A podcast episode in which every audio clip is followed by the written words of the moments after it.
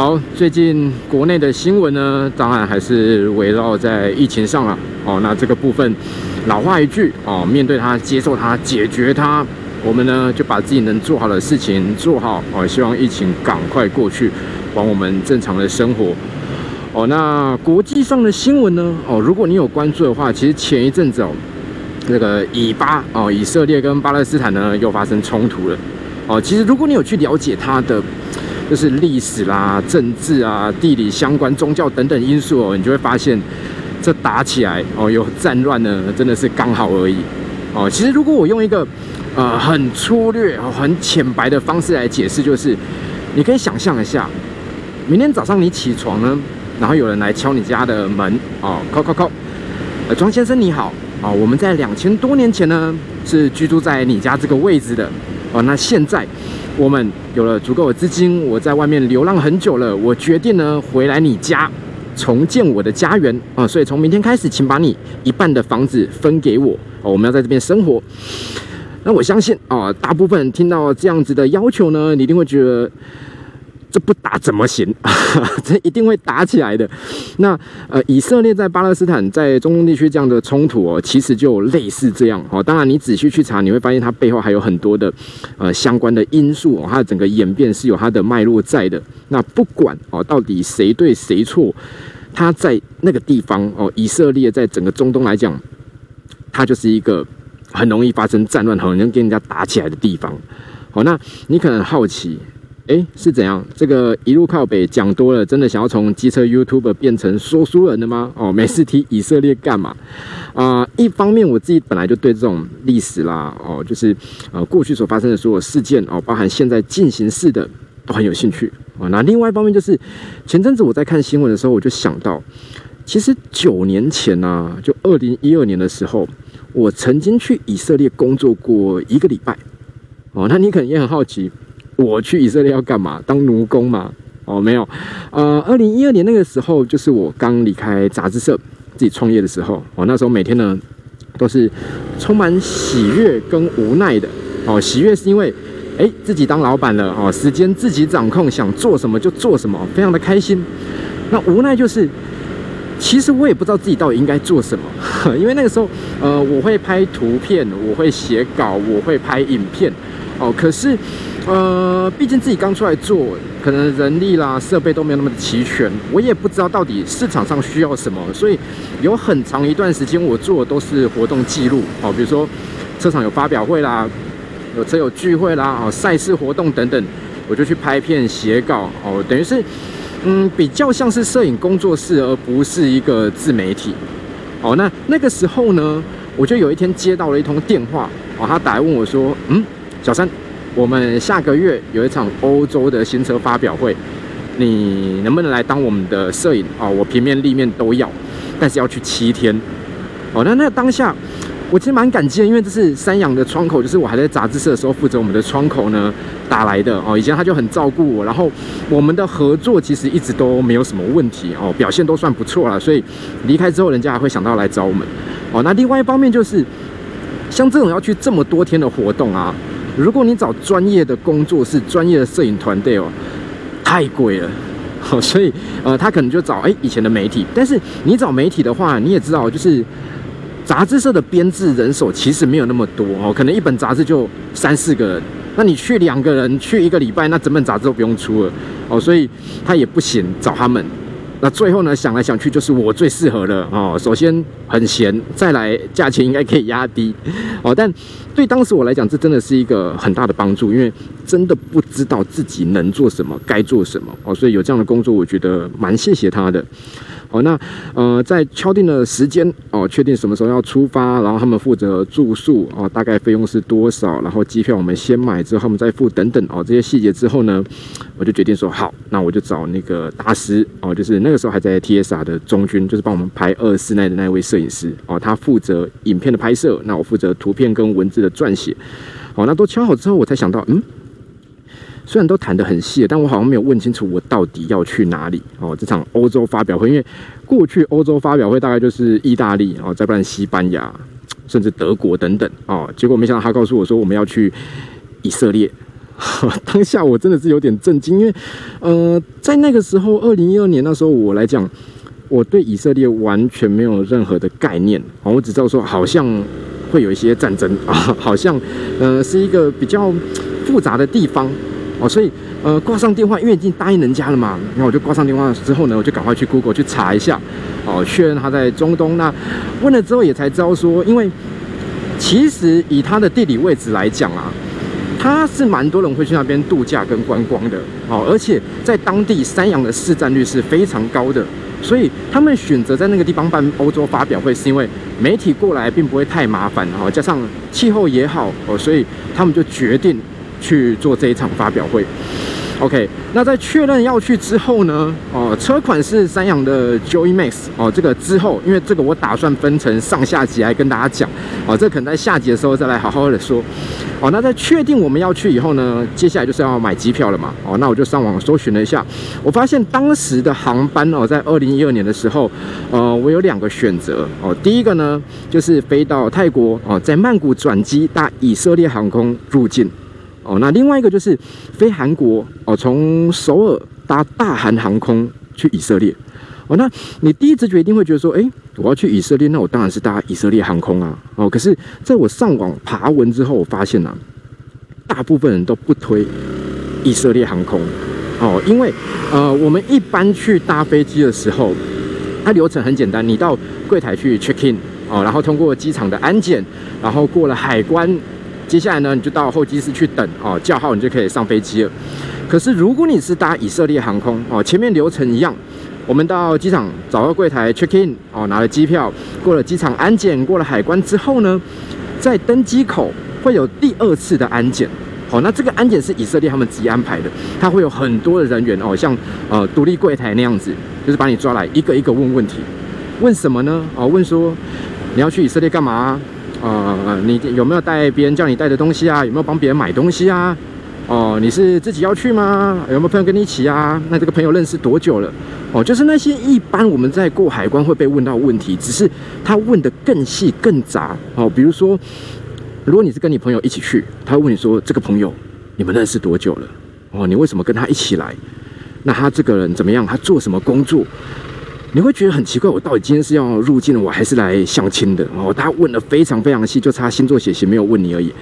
那后来我才知道说，他们其实这种盘问方式啊，就有点类似我们在做论文的时候，有时候你做问卷调查嘛，同样类似的问题，他会反复的去问，用不一样的方法去问，就是希望说透过这样的方法来啊推敲出你的回答是正确的还是乱讲的。哦，比如说他问你以前有没有结过婚啊？哦，没有。你现在有结婚吗？没有。有女朋友吗？啊，没有。你有几个小孩呢？四个。这一天就有问题哦。他们就是这样反复的去推敲出你真正的目的，你到底是来玩的、来工作的哦，还是你别有企图哦？甚至他们会把呃要登机的旅客分成不同的类型哦，像以色列、像犹太人，你就第一级哦，就做基本的盘问。那你是外国人哦，那你可能就是第二级。那如果你是阿拉伯人哦，或者是你是单独旅行的，可能就会把成绩再拉高，拉到第三级哦。如果你是被锁定在第三级的时候，你可能呃不止这些正常流程要走哦，到每一个关卡都会特别严格的去审核你哦。为什么要做到这样呢？因为我们一开始就有讲嘛，它的国家地理位置哦，它的整个文化背景呢都很复杂哦，所以呃，他不怕你来他的国家，但是他很怕你在。空中你在搭飞机的时候把他飞机给炸了哦，劫持他的飞机，所以以色列航空的安检做得非常非常的严格哦，甚至传说中，呃，每一班以色列航空啊，上面大概都会有五六名的以色列特工哦，伪装成便衣在上面。那其实，呃，你像美国在九一一事件在恐怖攻击之后呢，几乎每个航班上也都会有便衣刑警哦，但是他们是直接用特工，而且是多名搭配哈，就是怕有这种意外发生。好。所以在查完这样资讯之后呢，我毅然决然的哦决定放弃以色列航空，因为其实如果我今天是去玩的啊，就是我今天单纯去观光，那我就会去挑战一下以色列航空，因为这么特殊的事情哦，被反复的查问，然后进入这种叠对叠的状态，我觉得也蛮好的，是一个人生的体验，而且我们又没有做亏心事，就被他查又没关系。但是今天我们是要去工作的哦，所以。时间上、行程上你是经不起任何的 delay 的哦。就像有时候我们出国去玩，你会想要找便宜的机票嘛？那便宜的机票可能就是你要多转几次的飞机哦，或者是到比较偏僻的国家机场去做转机。那如果是去玩没关系，就顶多耽误到而已。但人家今天要办发表会哦，你因为贪小便宜或者说觉得好玩，然后你班机 delay 了，发表会已经结束了你才到，那就没有意义了哦。所以呃那时候我就想说，嗯，那就看大家比较推荐的大韩航空好了。哦，不过我在买票的时候我也蛮好奇，就是。以色列，它跟韩国有什么关系？哦，那后来也是查了才知道说，呃，其实，在以色列建国以后，韩国跟以色列有很密切的往来哈，尤其是民间企业上协助以色列去做建设哦，去做一些商业啦、经济上的交流等等。所以呢，在航线上，他们其实是有一定的宽容度的哦，因为你搭以色列的班机，还有另外一个问题就是。它的地理位置，我真的建议大家去看一下，就是 Google 去搜寻一下相关资讯。它周围的国家都想打它哦，所以当你今天飞过去的时候，你没有办法照正常的航线去飞哦，你一定要绕过这一些对你有敌对意识的国家。那大韩航空呢，就比较没有这样的问题哦，所以那时候我看了以后，班机啊各方面确认下来，嗯，都 OK 啊，我就想说好，那就搭大韩航空吧。哦，那那一次也是我第一次出国要去做这样子的采访哦，所以其实去之前呢，我们想了很多很多哈，因为他给我们的这个行前建议啊就很长了哦，一整份完整的 PowerPoint 里面告诉我说，哎，去那边要注意什么，带什么，每天大概会花多少钱哦，你要怎么穿着，因为有那个宗教圣地，你不要穿短裤，不要穿凉鞋哦，不要有一些这个不礼貌行为出现。然后再加上，除了我们刚刚讲的以色列航空，你在搭乘的时候，它会有很多的限制之外啊，现在入境的时候，刚刚所讲的这些盘查都会再来一次哦。你带的东西如果有奇奇怪怪，他们也会特别去检查。那我就想说，那这样子我摄影器材到底怎么带？哈，你如果来到二零二一年的今天，其实呃，数位相机啊，数位录影机都已经很普遍了哦。你说被海关刁难的几率，我觉得是相当低了哦，不像以前这个。刚出国的时候，以前最早期在出国的时候，你带一堆机器哈，就连那个收音的麦克风，海关都可以问半天，因为他没看过。但后来呢，诶，大家渐渐了解，就比较不会去问了哦。但是我自己有一个印象是很深，在日本的时候，有一次这个海关特别把我拦下来哦，因为那一次我是去玩的，好像去看史书卡吧。那结束的时候呢，我就从这个上野回来哦，上野车站对面有一个卖玩具的五层楼的。那有去过应该都知道，那真的是宝地啊！我买了一个超大的吉普赛维基，这是环太平洋面那个主角座驾，那超大只，而且折合台币好像才，我忘记它是特价还是怎么样，反正三千多块，超大，它是我办公室的这个镇色之宝啊！对我来讲非常重要的这个机器人呢，就是当时买回来的。那在过海关的时候啊，当我的那个吉普赛维基进入到它 X 光机的时候。那个海关人员，那个年轻的日本男生立刻有反应。我说：“诶，哦，他好像觉得很奇怪。我想说啊，糟了，因为他不是有一把剑吗？哦，那那一只吉普赛维基超大，然后各种配件都有。那吉普赛维基里面其实它是有一把剑的哦，它可以抽出来，最后砍杀敌人。可是这件事情其实事后我也想想，我不太能理解哦，因为呃，有看过《环太平洋》，最刺激、热血沸腾就是前面他们在打斗的时候，他抓起一艘那个货轮，直接起来狂敲他的怪兽。”可是到最后，他发现原来我自己身上有自备武器。那你没事去蹭人家的货轮干嘛呢？哦，这个设定蛮奇怪的。好，Anyway，就是他那个玩具盒里面是有一些刀剑的。哦，那时候我看到他有反应之后，我想说完了。虽然它是。塑胶制品哦，它不是真的有有锋刃的，但是因为我那时候是怕外盒被压到，所以我坚持要放在手提行李哦。我朋友都跟我说，你就放那个行李箱里面托运就好。我说我不要这个压到的话，我心里会很难过。就没有想到，因为那个小武器哦，就这样子被拦下来了哦。结果我没有想到的是，当这个日本海关要求我把东西拿出来给他看的时候呢，他下一个动作哦，那不是海关，那是安检人员。他扣了另外一个，我看起来很壮的一个日本男生过来，他说叫他看，然后看了以后，他们两个说是可以呢，他们是发自内心的觉得我的玩具超酷。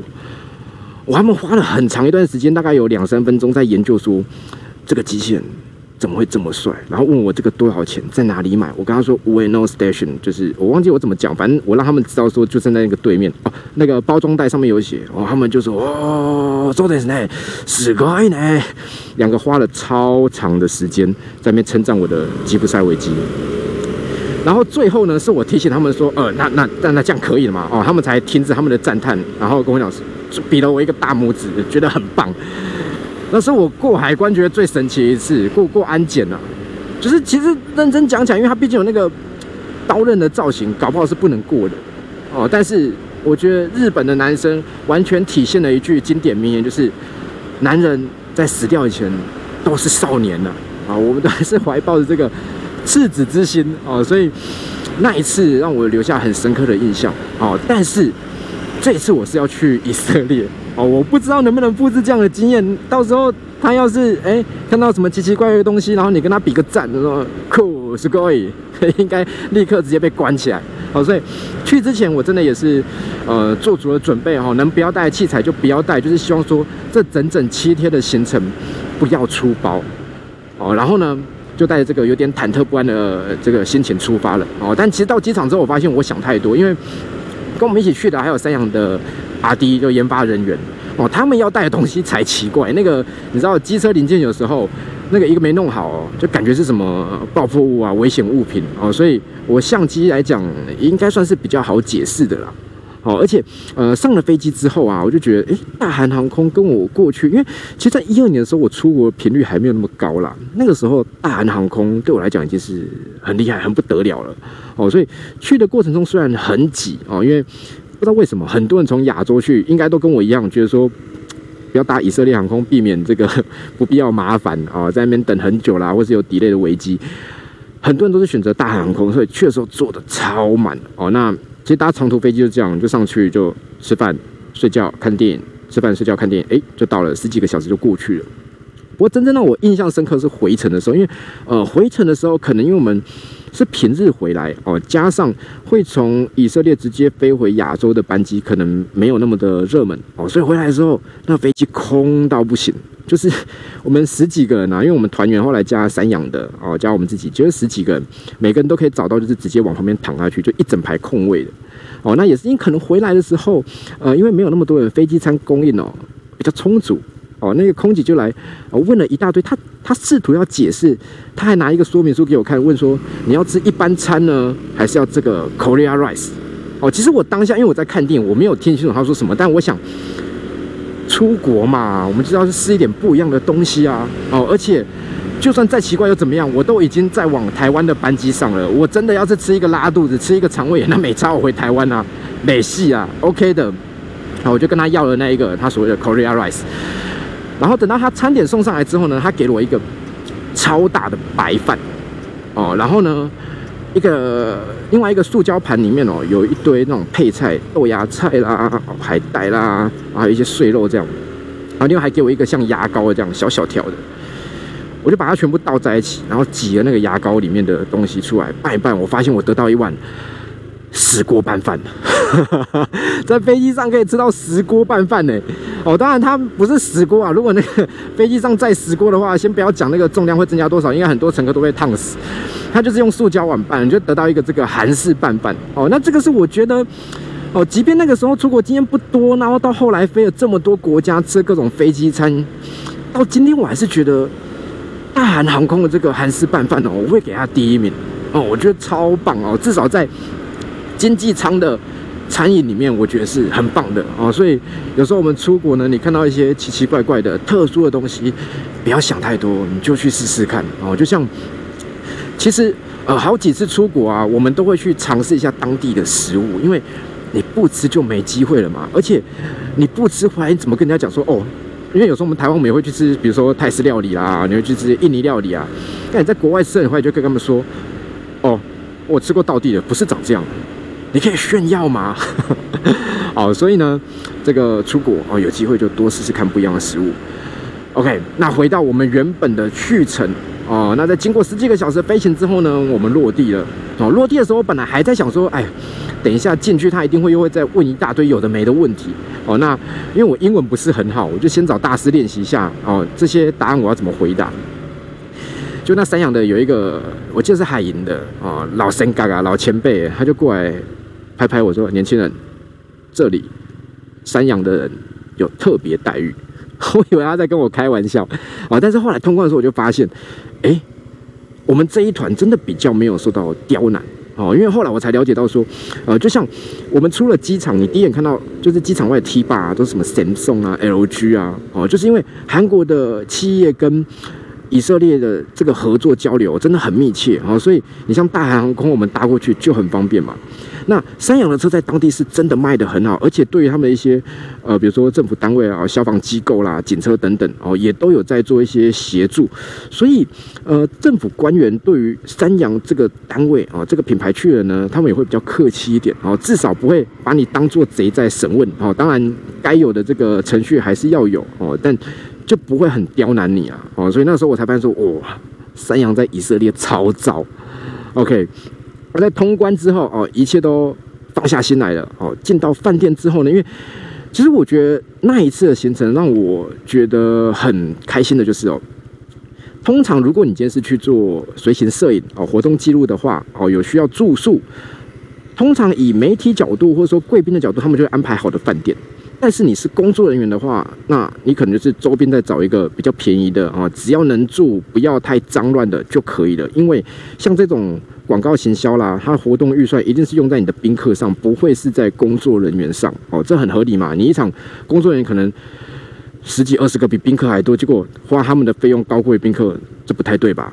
哦，但那一次可能因为我也同时报名了媒体试驾的这个名额，所以他直接安排我跟大师呢。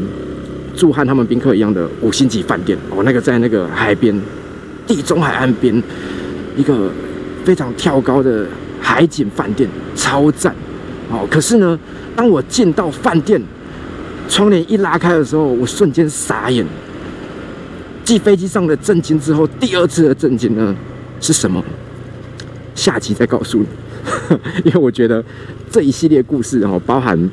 接下来，他有带我们去以色列当地啊，参观了一些我觉得我这辈子都很难忘记的特殊景点哦，以及呢，这一台车 Joy Max 在当时的试驾也发生一些，我觉得现在想起来蛮恐怖，但 当下自己也觉得哎，好好玩哦的经验哦，还有到底山羊在以色列当地有多早哦，这个下集呢再跟大家讲哦，所以如果你想看后续的影片的话，请记得锁定我的频道，下次见，拜拜。